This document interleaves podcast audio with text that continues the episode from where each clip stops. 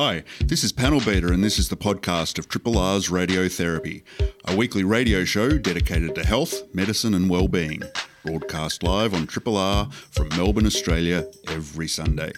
Hope you enjoy the podcast and feel free to get in touch with us via Radiotherapy's Facebook page. Hi, everybody. Hi, Dr. Nick. Yes, hello everybody. It's Dr. Nick here again. Welcome everybody to this special Easter edition of Radiotherapy. And this morning, it's such a chilly Melbourne all morning. What better way to continue your Sunday? Keep us company here on Radiotherapy. And I'm delighted to be joined once again in the studio by our regular panelist, Miss Diagnosis Prudence Dear Dr. Sonia. Dr. Sonia, it's lovely to see you again. Um, you've got something special for us today, haven't you? I've got a great guest coming on this morning. I'm really looking forward to talking to Associate Professor Sally Nathan about some wonderful research he's doing out of the University of New South Wales. And this has a particular relevance for you, doesn't it, from work that you've done in the past? Yeah, absolutely. So she's she's done some work into the impact of residential drug treatment programs on young people. I have a little bit of experience working in those treatment programs, and it was quite a, a research desert a few years ago when I was working there. So I'm looking forward to those findings and talking to her more about that. As we get some oasis in the research desert, looking forward to that. Thank you, Dr. Sonia. and Prudence, you I know how you spend your Easters. You just spend your time rummaging through the journals, don't you? Well, sometimes. I, my eye was caught the other day by yet another study um, uh, examining the um, the Mediterranean diet, and I just thought, oh, you know, let's have a, a, bit of a revisit. I think you know there's there's some interesting findings, but I think it also just raises the sort of question to have a, a bit of a think about diet, perhaps especially on a holiday weekend while we're all enjoying, hopefully, variety of foods. But how many of you are really on a Mediterranean diet? What is it? Let's find out. Yeah, really good question. Yes, I look forward to that. Michael Mosley's been in town, of course, telling us all what we should be eating, but I'd rather hear it from you, Dr. Prudence. from me, from the horse's mouth. Uh, Miss Diagnosis. Um, I, I, hear you've been um, at the comedy festival recently. That's right. I had the pleasure of seeing Jordan Gray last night, who was absolutely fantastic. That's she... a coincidence. I was there too. Oh, were you, Dr. Nick? I, I think I saw you in the audience. she was incredible. She's not only incredibly funny woman, but she's also an incredible piano player. And let's just say that she can play the piano with more than just her hands. So definitely worth seeing. wow, nine yes, yes she's a, a, phenomenal performer, isn't she? And um, so there are things. I think there are some there are some tickets still available. So if anyone wants to go and see a brilliant show at the Comedy Festival, Jordan Gray. You've been, you've been to that one, Prudence? No, I haven't. But, but you'll be lining up, won't you? I'll be lining up. This is a podcast from Triple R, an independent media organisation in Melbourne, Australia. To find out more about Triple R or to explore many more shows, podcasts, articles, videos, and interviews, head to the Triple R website at rrr.org.au. Oh, yes, it's the dog park shout out. Because here at Triple R, we love all animals, aardvarks, axolotls, but Prudence, you, you don't, don't, see, see many, of them, in the, in the dog park. park so, puppy dogs it is. Uh, oh, and today, today uh, I had a lovely time in the park yesterday. We met the absolutely delightful how can you resist a six month old golden retriever? Oh, you definitely oh. can't resist that. so Murphy was in the park, and, and Murphy, oh my goodness, what a beautiful dog Murphy was. Um, and um, Murphy was there with um, parents. Do you call them parents? What do you, what do you call the owners of these things? I, I think we call them dog owners, Dr. Nick. I, I don't think we need parents? to go quite so far as calling them fur babies and parents. anyway, we, we, we had the absolutely delightful Will and Talia. Uh, Will came from Watford. Uh, it's, it's, amazing how the UK, I don't, don't know if you Australians know about this, how much you can pick where someone comes from from their accents in the UK. Very much so. Yeah, so was, uh, as soon as I had a chat with Will, I said, "Yeah, well, you come from somewhere close to London, don't you?" And uh, he came from Watford, and when I was in the UK, Watford, the Watford Gap service station was the dividing line between England and something called the North. That's right. that was back in the 80s. I don't know if that's still the case now. It, it possibly still is.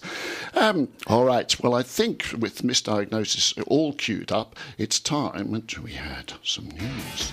This is a podcast from Triple R, an independent media organisation in Melbourne, Australia. Triple R is listener supported radio and receives no direct government funding. If you would like to financially support Triple R by donating or becoming a subscriber, hit up the Triple R website to find out how.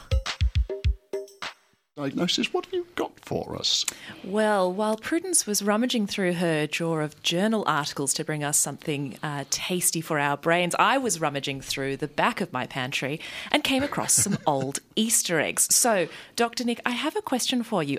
I opened these Easter eggs. Now, they had been there a while, I confess. And some of them had that sort of whitish, you know, maybe mould, maybe something on the surface of them. What is that, Dr. Nick? Whoa, now, I'm no chocolate scientist, but I'm guessing it's oxidation. Oxidation. Good try. It is. It is a. It's a form of oxidation. So my question. I looked at this chocolate and I thought, is it safe to eat? Can I still eat ah. this with this sort of substance on the surface? And what is this substance? And why does This some of be my chocolate This could be the most it? important segment on radio this entire 12 months. I think we can all go home after this. Yes, It's very yes, so important. that- And I- check your chocolates. I hope people are listening very carefully because misdiagnosis is now going to tell you can you eat the chocolate if it's got white stuff on the surface? Yes. Now that white stuff on the surface, it's known as bloom.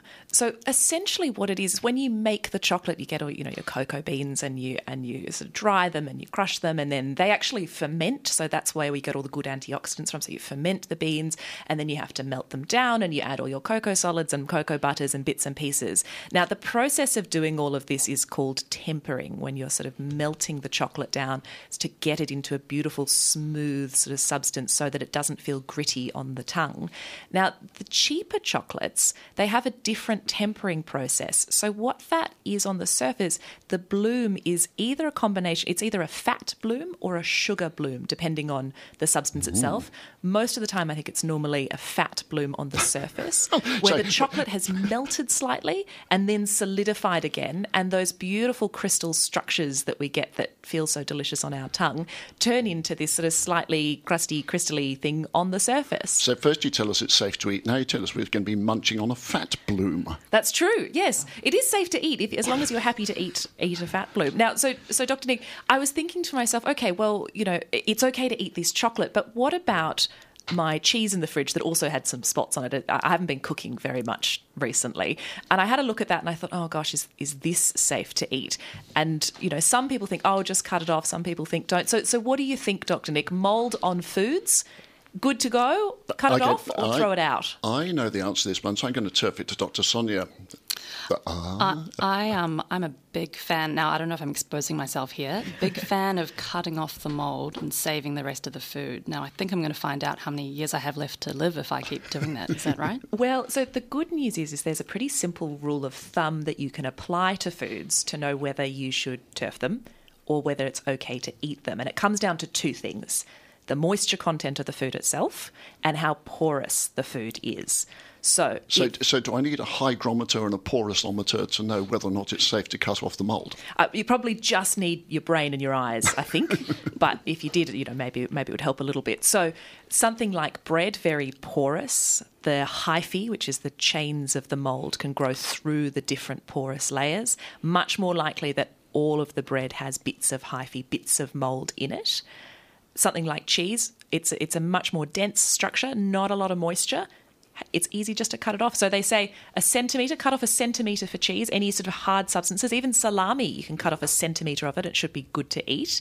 Strawberries, you know, watermelon, soup that's sat at the back of the fridge. Those hyphae are going to go all the way through that moisture. Probably unlikely to be super safe to eat. So anything with a high moisture content or super porous, you can turf. Luckily, on both accounts, chocolate has both a low moisture content and a, a low density. Uh, sorry, a, what did I say? Low moisture content and low porousness. So regardless of whether that was mold or whether it is a fat bloom, you're good to go. So it sounds as though Dr. Sonia has a little life left in her yet. Is that right? I was that right? going to say, it sounds like that little parmesan in the back of my fridge that's getting smaller and smaller. Every time I cut a centimetre off to keep eating it, play on. Keep going.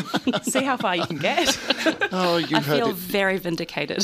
Thank you, Miss Diagnosis. The most important news of this uh, Always year, if not for this century, Easter news. Eat your chocolate, fat bloom or no fat bloom. Just get stuck in and join.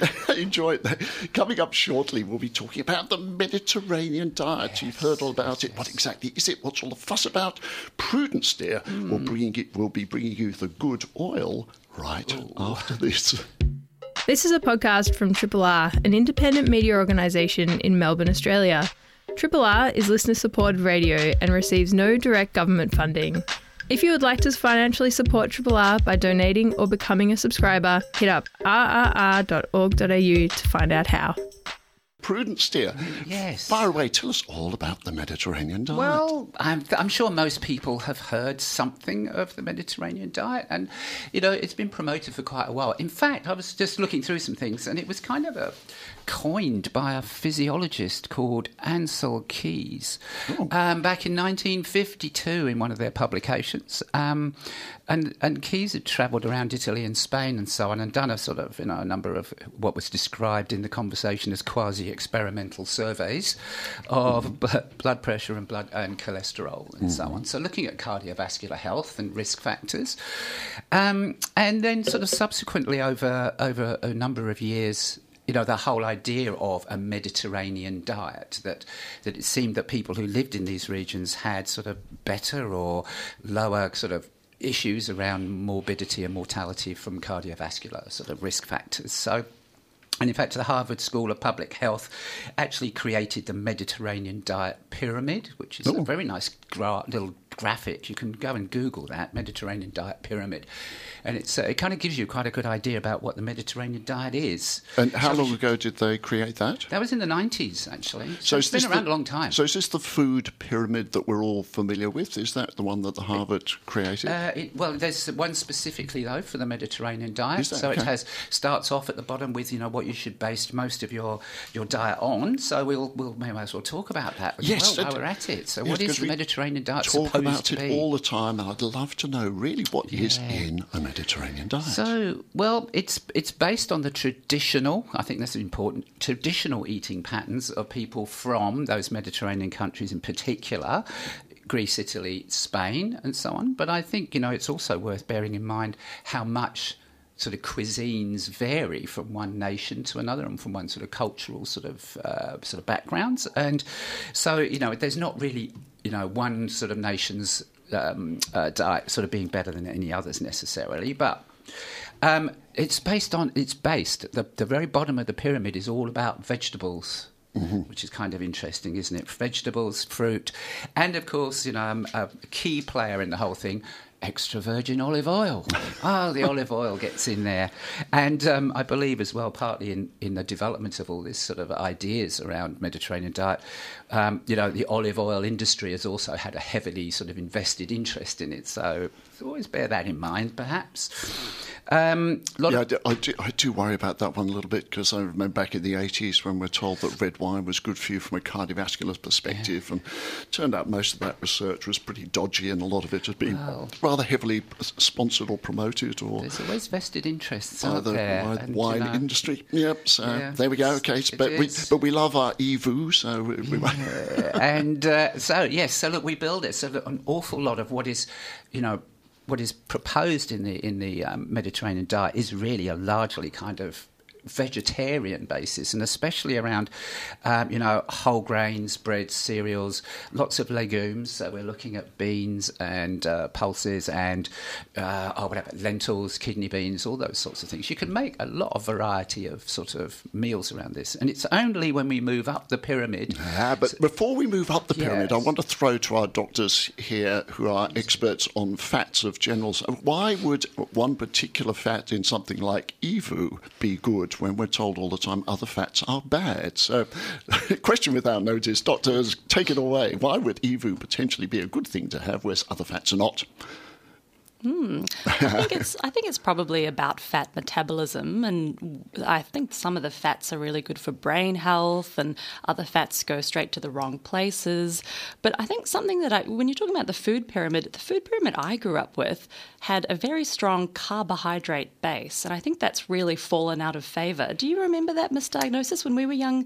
There were you know six to seven servings of bread every day. Was I at the bottom I'm, I'm food looking at these incredibly young people. They- They're saying when we were young. I think what yesterday. What, what are we talking about I here? remember the um, my box of Special K had a food pyramid, which, funnily enough, had Special K as the basis of the. But you're right; it was all That's carbohydrates. quite a coincidence, Yeah. I know Kellogg's. I have no idea why, but I think I think those studies were actually sponsored by Kellogg's, and so they did put the cereals very, you know, as in cereals as in the cornflakes, not cereals as in oats and barley, but um, at the bottom of the pyramid, and it did have a very carbohydrate heavy base. I think um, the the Mediterranean diet. The other thing they have at the base, I just had a, a quick Google in between, was that the the base of their pyramid was physical activity and sharing meals. Yes, yes, Ah, yes. I did skip that little bit. I was going to circle back round to that one, but that still is part very Well, much. it's great because it means I don't have to answer the question about fats. I think it's to do with polyunsaturated and saturated, Yeah. but I can't remember all my So chemistry. Yes, so my my memory from medical student days, you've got the saturated, polyunsaturated, and EVOO is a monosaturated fat, which for some reason is terrific for your good cholesterol, your HDLs, and that sort of stuff. Anyway, we'll move aside here. Carry on up the pyramid for us, Up the pyramid. So once we get past all the fruit and veg and all that lovely stuff, we do get to fish and seafood. So, and I guess that again is something that you know introduces kind of what we might call good fats, those ones that are particularly useful for brain function and uh, general body health. So, but already at that point, though, they're sort of saying, you know. Um, fish and seafood. This is interesting. They're saying, well, maybe you know,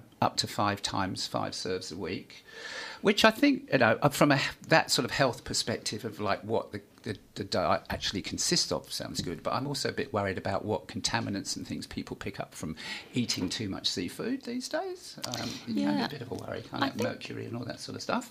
Yeah, I think something that really factors into diets these days as well is everyone's really interested in how sustainable their diet is for our planet. And when you were mentioning, you know, eating together at a table, community eating, sharing, I wonder if sustainability factors into that pyramid at all as well. Um, yes, uh, well, I think.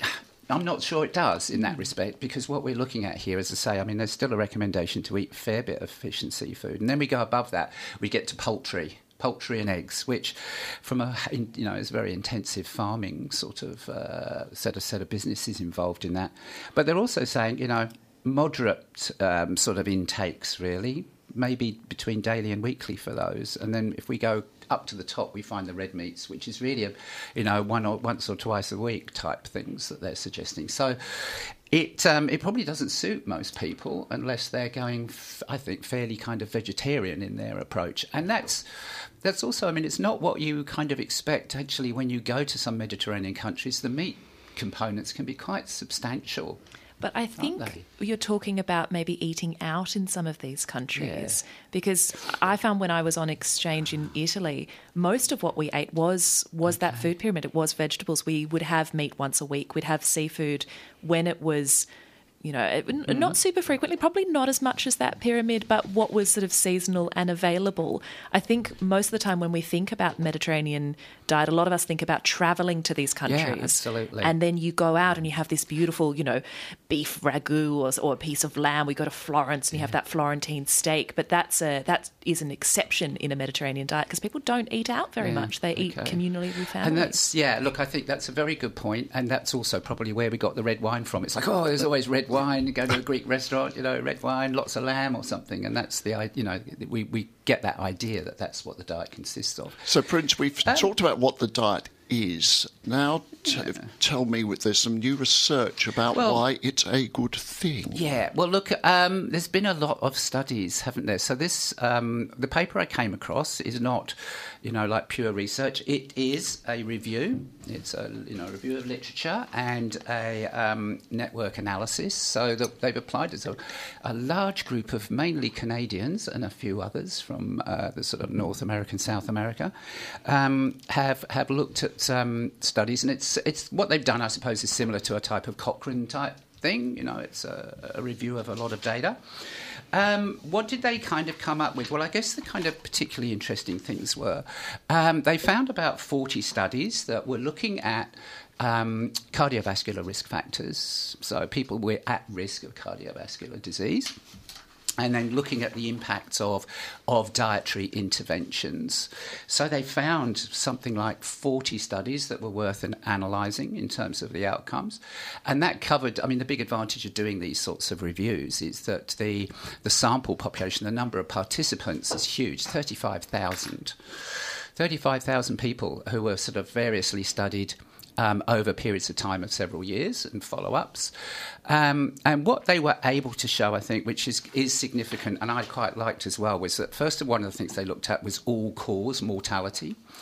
So, again, I think some of the research, for example, might look at a specific aspect of diet or a specific sort of outcome, health outcome, but not look at other bits. So, you know, it might be, well, yes, that's good for your heart, but it might actually be quite bad for something else. So, I think that's important. Um, and they also looked at certain cardiovascular sort of outcomes in terms of both you know, fatal outcomes and also non-fatal heart attacks. And what they really found, even compared to low-fat diets, so they compared the Mediterranean diet with low fat diets. They found studies that did that, as well as just other types of diets and other interventions. And the, the Mediterranean diet definitely came out in terms of all cause mortality. It came out better in terms of, yeah, you know, heart attack type issues and also stroke. Mm-hmm. So, and that, you know, and they they sort of claim that the, the evidence is is moderate compared to actually an awful lot of these studies. The evidence for you know the benefit is usually quite weak. So this they've they've kind of come up with what looks like a fairly convincing um, and, and set do of you findings. know, were they able to differentiate between the effects of the diet and the bit that Miss Diagnosis mentioned earlier, the activity and other aspects that are good for cardiovascular and all-cause mortality? Because it's so hard, isn't it, to tease these It in- is. factors out? Absolutely. And I mean, uh, when you're looking at 40 different studies, the protocols are quite varied and it's probably difficult to do that. They did look at other interventions, but, you know, there could be co interventions going on in a lot of these studies as well, like smoking cessation, for example, or exercise, or dietary counselling, and so on. So it's a bit more difficult to separate that out. But I think you've got a real point there about, you know, that, that yes, in many countries, the cultural sort of emphasis is on socialization, is on eating. You know, meal times are times when people get together, they put their phones down, they turn the TV off or whatever, and they have a conversation and they get, you know, uh, they pass the time of day together um, as a regular, you know, both family and, you know, extended family sort of events. Also, um, yes, and other things, you know, exercise, so other types of social interactions, which I think really must play in to people's overall health, for sure. And of course, that beautiful passeggiata after a meal. Usually we go for a bit of a stroll. But I, I was wondering, Prudence, it may, I mean, this is a, a literature review, so it, Hmm. it may not have been mentioned in there. A lot of these studies are often only done in male populations and it totally exclude Mm-hmm. Yeah. females from the study due to, you know, things like we're just too unpredictable and, you know, we have hormones and babies and things it's like that. it- I was wondering whether this research, whether it said anything about It's uh, that, gender. I didn't really find any gender sort So, of they, separation. so there this particular meta-analysis didn't, but there actually was a recent study published on women and Mediterranean diet um, that did show the same benefits for women, and it was a study specifically in women and Mediterranean diet that showed a reduction in cardiovascular risk, stroke, and mortality. Uh, the benefits are up to around about 25%. Um, so there has been a recent publication specifically on that topic. So. Oh well, thank you for that, Doctor. Nick. We just we just want to be included as fifty percent of the population. You know. That's a very important point because we've talked about that on this show before about how women tend to get left out of a lot of this science. Um, if we really want our listeners to stay healthy, of course, one of the things that I get a little bit tired of is people talking about this diet or that diet and um, the Mediterranean diet. It's a lovely, healthy diet, but it's really basic stuff, isn't it? Let's let's eat plenty of fruit and vegetables and grains and fibres and that sort of thing. Add in a bit of protein. If most of it's fish, that's probably pretty good. Dr. Sonia wants to add in an egg or two, I think. Yeah, because I wonder, as well as a GP, th- these very um, specific comparisons of these different diets. Miss Diagnosis, we're looking at a couple of them we've never heard of the Orican diet and the Pritikin diet. And I always wonder what this means practically for the patient in front of me if, if I'm telling them, you know, low fat is not as good as Mediterranean and, and those sorts of things. I always wonder how to translate it to the patient, um, sort of distill it down to, to uh, lifestyle changes or habit forming changes. Sure. Look, I think and, and that is particularly important because you know, when we started this conversation, it was like, what is the Mediterranean diet? You know, I think many people will have different interpretations. So if you if you don't spell it out, they might not be doing the right thing.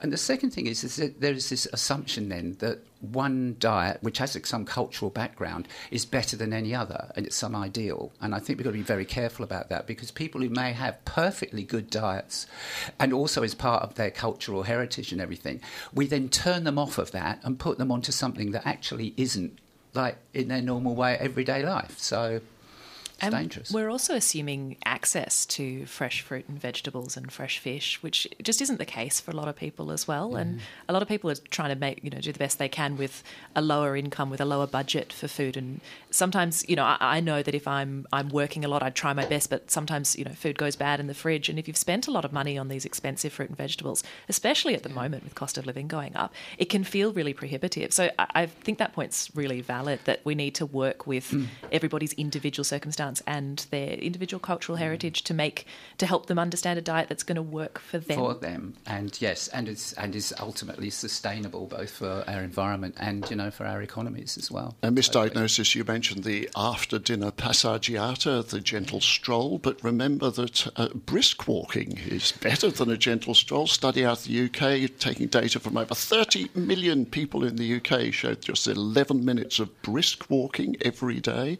uh, had a significant uh, reduction in terms of mortality and serious illness and chronic disease five, ten years down the track. So the But that- that's, a, that's a brisk walk to the shop to pick up the feta you forgot. You don't do the brisk walk after dinner. That's the passeggiata time. Yeah, and the one thing that we did mention very briefly at the start, but the biggest risk reduction for your cardiovascular uh, risk and every aspect of health for those 10 or 11% of adults out there who still smoke, please quit smoking. Simplest, quickest, easiest, and it'll boost your bank account as well.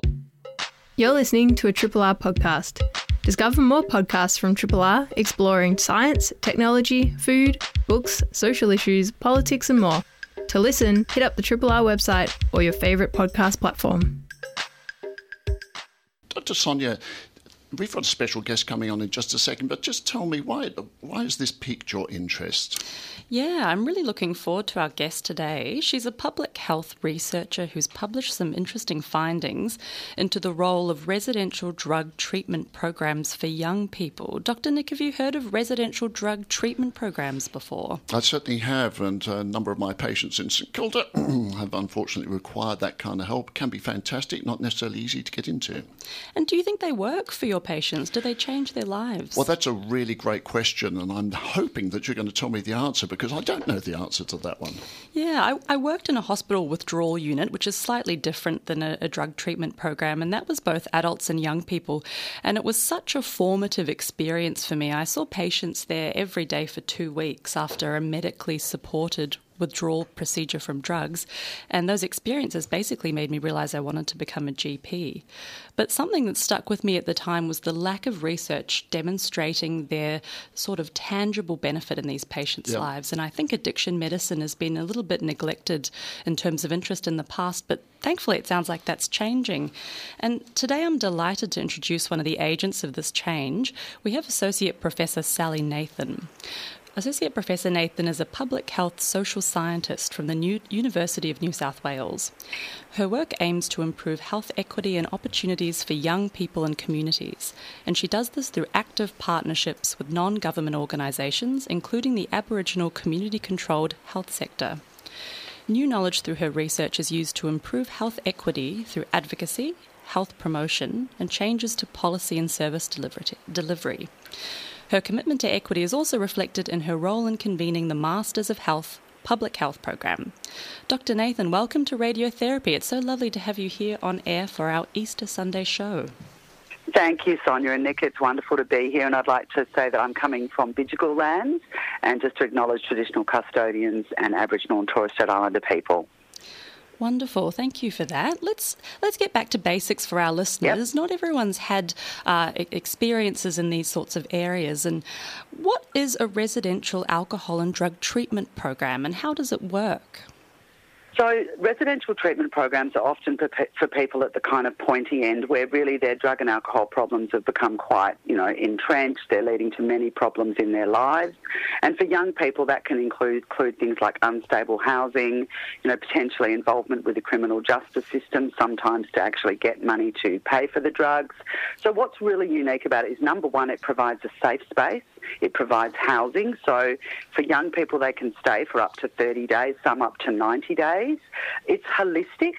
So the idea is it's not just about saying what do we do about drug and alcohol use. So as you were saying, Sonia, about your experience of a withdrawal program, it's really important to obviously address the drug and alcohol issue.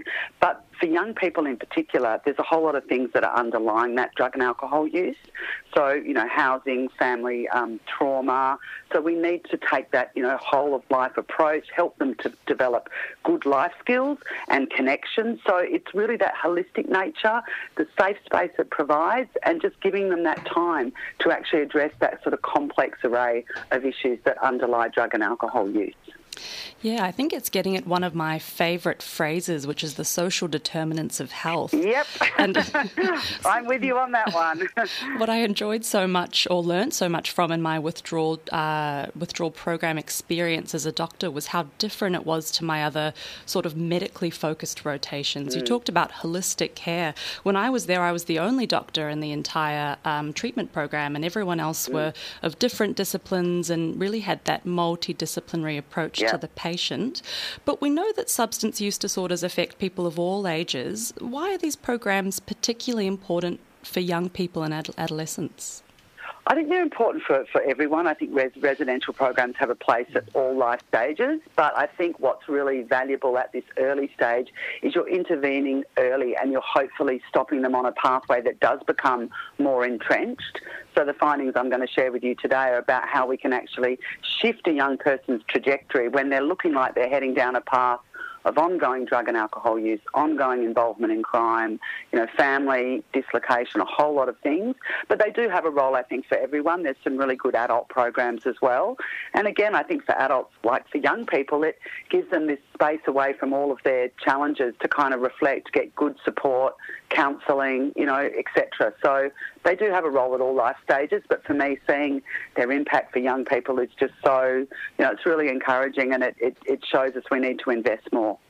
Absolutely. It's such a formative time, isn't it, adolescence? And I remember that the place I worked in had both adults and teenagers, and there's such a different focus around relationship mm. building um, with teenagers, which I think is so important. But um, what were the main findings of your study? Tell us what you found. Well, look, we, have done a number of different analyses of what's called administrative data. So we've used data that the program collects and we've connected it to to data from hospitals, emergency, mortality, justice. So we've been able to follow up young people um, over a much longer period of time than other studies, and we've been able to create a comparison group. So one of the challenges of this area of research is the ethics. So you can't randomly allocate young people to get treatment or not. So it's hard to have kind of good, robust studies. So some of the findings have included the most recent study, which showed that these young people from age like like 10 or 11 that were involved in the criminal justice system up to like 10 offences or, you know, mm. convictions by age 16, that the program had a massive impact on their criminal convictions post-treatment. So on average, four fewer at five years post compared to those who didn't attend. So that's a pretty significant shift in, in the direction they were going in. And we've also seen alongside that reductions in hospitalisations post-treatment. So, you know, we're really, you know, at seeing change in diverse areas of their lives, and we're able to really compare it to kids who didn't come in a really robust study. So we're pretty excited that it's showing just the incredible value of these high intensity and, and really sort of holistic programs. That is incredible. And I think just the design of a study or multiple studies like that is um, so challenging and so rigorous, as you mentioned. I think mm. one of the reasons I found your findings so compelling and so important at this time is because the age of criminal responsibility in Australia yeah. is 10 years old, which is shockingly low compared to other countries. The global average is 14. And this means that in this country, despite knowing that children's brains are developing, police have the power to arrest and imprison a child at year three or year four at primary school. Miss Diagnosis, you've got some thoughts. So, excuse my ignorance with this. So, so criminal responsibility. So, does that mean that they they are responsible for their actions? What does that actually mean? Age of criminal responsibility. I haven't heard that term before. I think it means they can be they can be held responsible for a criminal charge. So you can arrest Yeah. and imprison a child.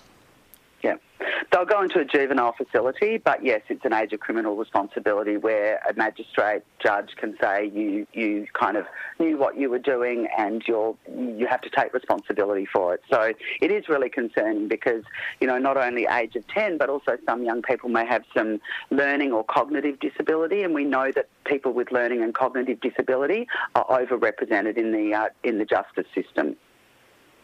Yeah, really, really a bit of a shame for our country. But the other thing we were looking at, um, or I was looking at with your studies, we know that the ongoing legacy of colonisation means that Aboriginal and Torres Strait Islander children or ad- adolescents make up the vast majority of imprisoned young people in this country. But you've done some really unique work uh, centering Aboriginal experiences and perspectives in these pathways. Can you tell us about that? Yeah, so look, in addition to, to looking at this administrative, what we call linked big data, um, obviously in this study, Aboriginal young people are overrepresented, so they make up about 30% of our big sample.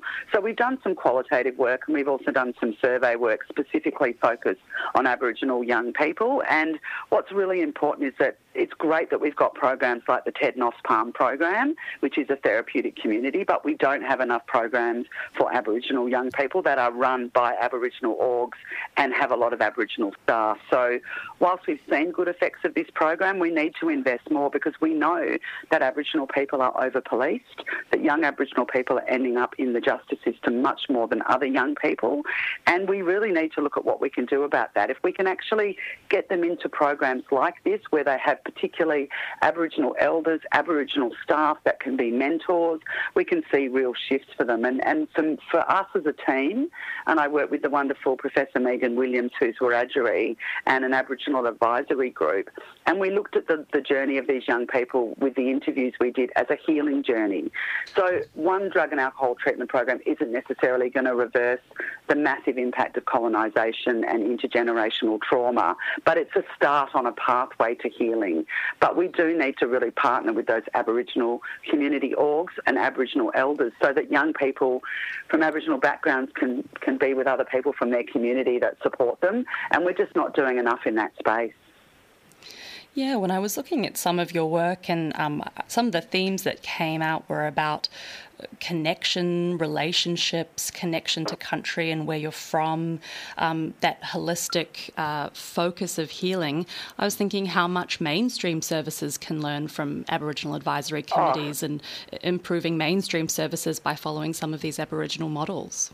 Yeah, Sonia, you speak my language. Absolutely, Dr. Sonia. So, one of the things that I think was really clear here was one of the things that came from Aboriginal young people themselves was the critical role of family in their healing journey and community. And then we've also heard that from non Aboriginal kids. So, if we make a service really safe for Aboriginal young people and holistic, it's going to work for everyone. So, I think there is a lot to learn about Aboriginal and Torres Strait Islander ways of thinking about health, but it's also like things like collective healing. So, you can't just take a young person and fix up their issues or support them and then put them back into a family of origin or a community where there are serious, you know, so, uh, you know, critical issues going on, no attention to the social determinants. We also have to look at healing in the family, healing in the community, and addressing those broader things which led to the young person probably getting alcohol and drug issues in the first place. It's coming up to 10 to 11 here on 3 Triple R with me, Dr. Nick. We've got Dr. Sonia, Miss Diagnosis, and Prudence Dear in the studio. And absolutely delighted to be talking on the phone to Professor Sally Nathan. I, I think you're in New South Wales, is that right, Sally? I am indeed, and it's very windy here with planes flying overhead, so I Well, know a- you're hearing them. Sad, sadly, Easter is no more clement here in Victoria. But, uh, No. One of the questions as a GP who's uh, seen people going through this for well over 30 years now, the nature of substance use has changed a lot in my time. What, what's your experience about that and the new challenges perhaps with the changes in the array of substances that people are exposed to? Yeah, look, I think there is just a lot more out there, which means, you know, trying to mitigate harm is really challenging, which is why I'm a big sort of supporter of things like pill testing because we have to minimise harm. We know young people are going to try things and we want to minimise harm, but there are just so many substances, so many places young people can, and people generally can access them, including on the dark web. So we really need to be um, knowing what's out there, which is why pill testing has a role in kind of identifying new substances. But we also need to be aware that young people are often polydrug using, so they're using more than one substance at a time. So that also increases risk. Um, and drugs like methamphetamine, you know, once a young person is addicted, they're really, really challenging for them to sort of detox. Well, I mean, it's not really a detox, but to come off them, keeping them safe and mentally stable. So, and we don't really have good withdrawal services for methamphetamines, for example. I'm going to be really, so, I'm going to be really selfish. Ask another question. Sorry, Dr. Sonia. Go for it. but, um, but uh, one of the other things which I struggle with a lot with uh, parents and so on, they, they, drugs are ubiquitous now. That wasn't the case yeah. when I was a lad. You had to work quite hard to find drugs. Now every single party young people go to, that drugs are available, mm. and uh, of course parents get terribly scared that their child's going to have a little puff on a joint sometime at a party, and suddenly they're going to be a drug addict on the street by a, a mm. month's time. No. And mm so what is the what's the advice to parents about how they should manage their young people's exposure to drugs? Because just telling them don't do it obviously is not a great idea. Um, no. But is this an inevitable gateway through to horrible stuff? Just talk us through that from a parent perspective. Well, yeah, and look, I've, I've been a parent of two teenage daughters, so um, I can relate to parents' concern. Look, I think the most critical thing to remember is most young people that, that, that try drugs don't go on to have a drug and alcohol problem. Um, so a lot of young people will experiment. Adolescence is a time of risk taking, you know, things that we all worry about, driving cars too fast, you know, trying drugs and alcohol. You can't stop that, and it's often peer pressure is involved. For me and for what I've read and, and colleagues of mine who work in this arena, you've got to have good communication with your kids. Make sure they feel safe, that they can talk to you about what's going on, but also this idea of harm minimisation. Like I've talked to my daughters and their friends and said to them, I can't stop you taking something, but if you're going to, get it tested, get it pill tested, try a little. Like you've got to be realistic that kids are going to try stuff, and uh, not all kids, but uh, quite a lot of young people will. So how do you minimise that harm? Like I know that most of my friends' daughter, you know, my my daughter's friends would probably ring me if something went wrong.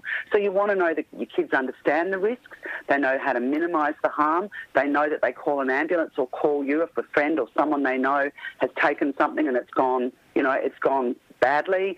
So they just need to know what to do when things do go wrong because the reality is for some of them something may go wrong with a friend who's taken something. So I think we, we don't want to normalise it, but at the same time we can't stick our head in the sand and say it's not going to happen. So that, that idea of minimising harm and being a parent that your kids feel they can explore things with. Hey, mum, you know, a friend of mine's taken MDMA. What do you know about MDMA? So educate yourself. Go on to, to websites of really good drug and alcohol educators and find out the kinds of messages that they're telling you to give your kids. So there's a lot of resources out there. You know, find out everything you can and just be there to talk to your kids. And the one thing I'd add to that is uh, um, try and encourage them if there's a group to have at least one person who's not taking the yep. stuff. So there is someone who's straight, who's not going to be affected by a substance if something goes horribly wrong. Dr. Sonia, back to you.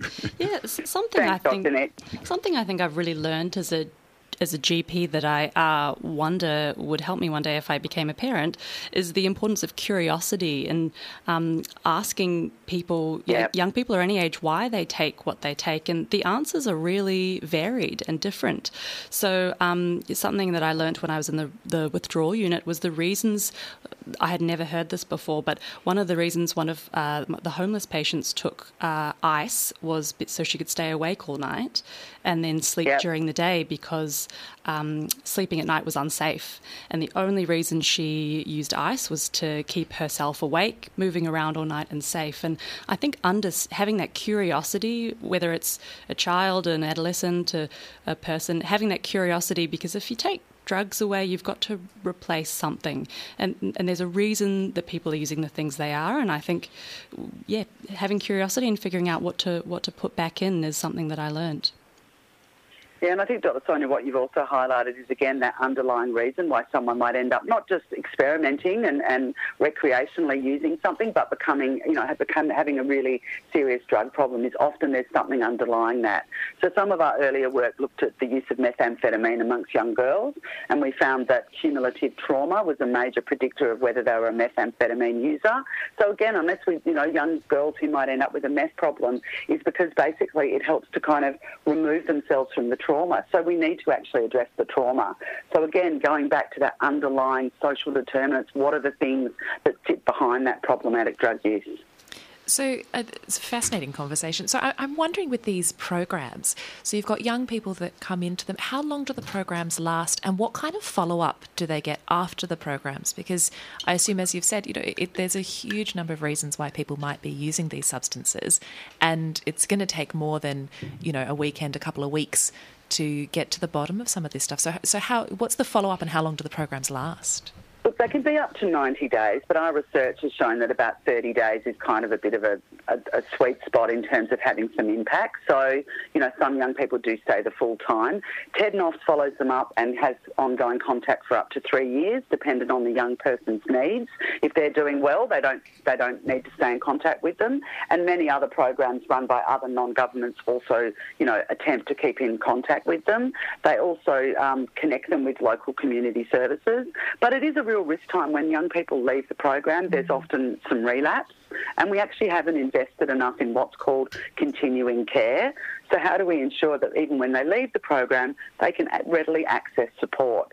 And if a young person's going back to a rural or remote area, that becomes even more challenging. So, I guess telehealth has a role, but local services and local infra- you know, local organisations are also really critical as part of that because it's not just a, you know, as you said, Dr. Sonia, it's not just a, you know, go in once and pickety boo, everything's going great. It's it's about you know keeping support for them until they really feel that they've got their lives on track. And we do see young people come back more than once. So the other thing is that the program is open to kids who do relapse because we know it is, you know, substance use is a relapsing condition, that those young people are welcomed back and supported when they do, you know, when they do not, you know, stay on the right track for a while and things go off the rails.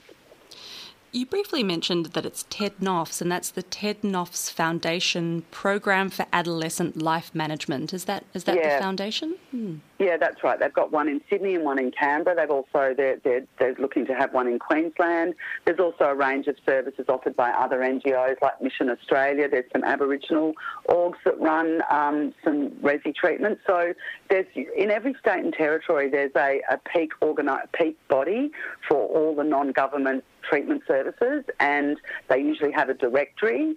So you could just, you know, if someone wanted to search it, they could put in New South Wales Alcohol and Other Drug Agency or Alcohol and Other Drugs peak organisation, and that would give them a directory of all the different um, organisations, and they could search by residential. So a lot of non-government organisations are funded by government to deliver these services. Um, there are some government-run ones, but it's predominantly in, in, in, New South Wales in particular, the non-government sector that runs the, the therapeutic community and residential services.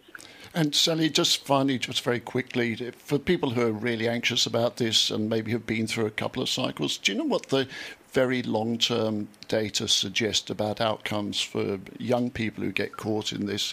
If we go 10, 20, 30 years down the track, do most people get out of it? What is the very long term likely outcome? Look, it's hard to say, but you know, in terms of these young people that we're working with, the fact that we're diverting them away from the adult justice system. So when you see a young person, you know, involved in crime and getting convicted at a young age, the last thing you want to see is them end up in the adult prison system. So I think, unfortunately, for young people that do end up in the adult system and do continue with really problematic drug and alcohol use and don't get early support, that can be a lifelong challenge for them to, to, to get out of that.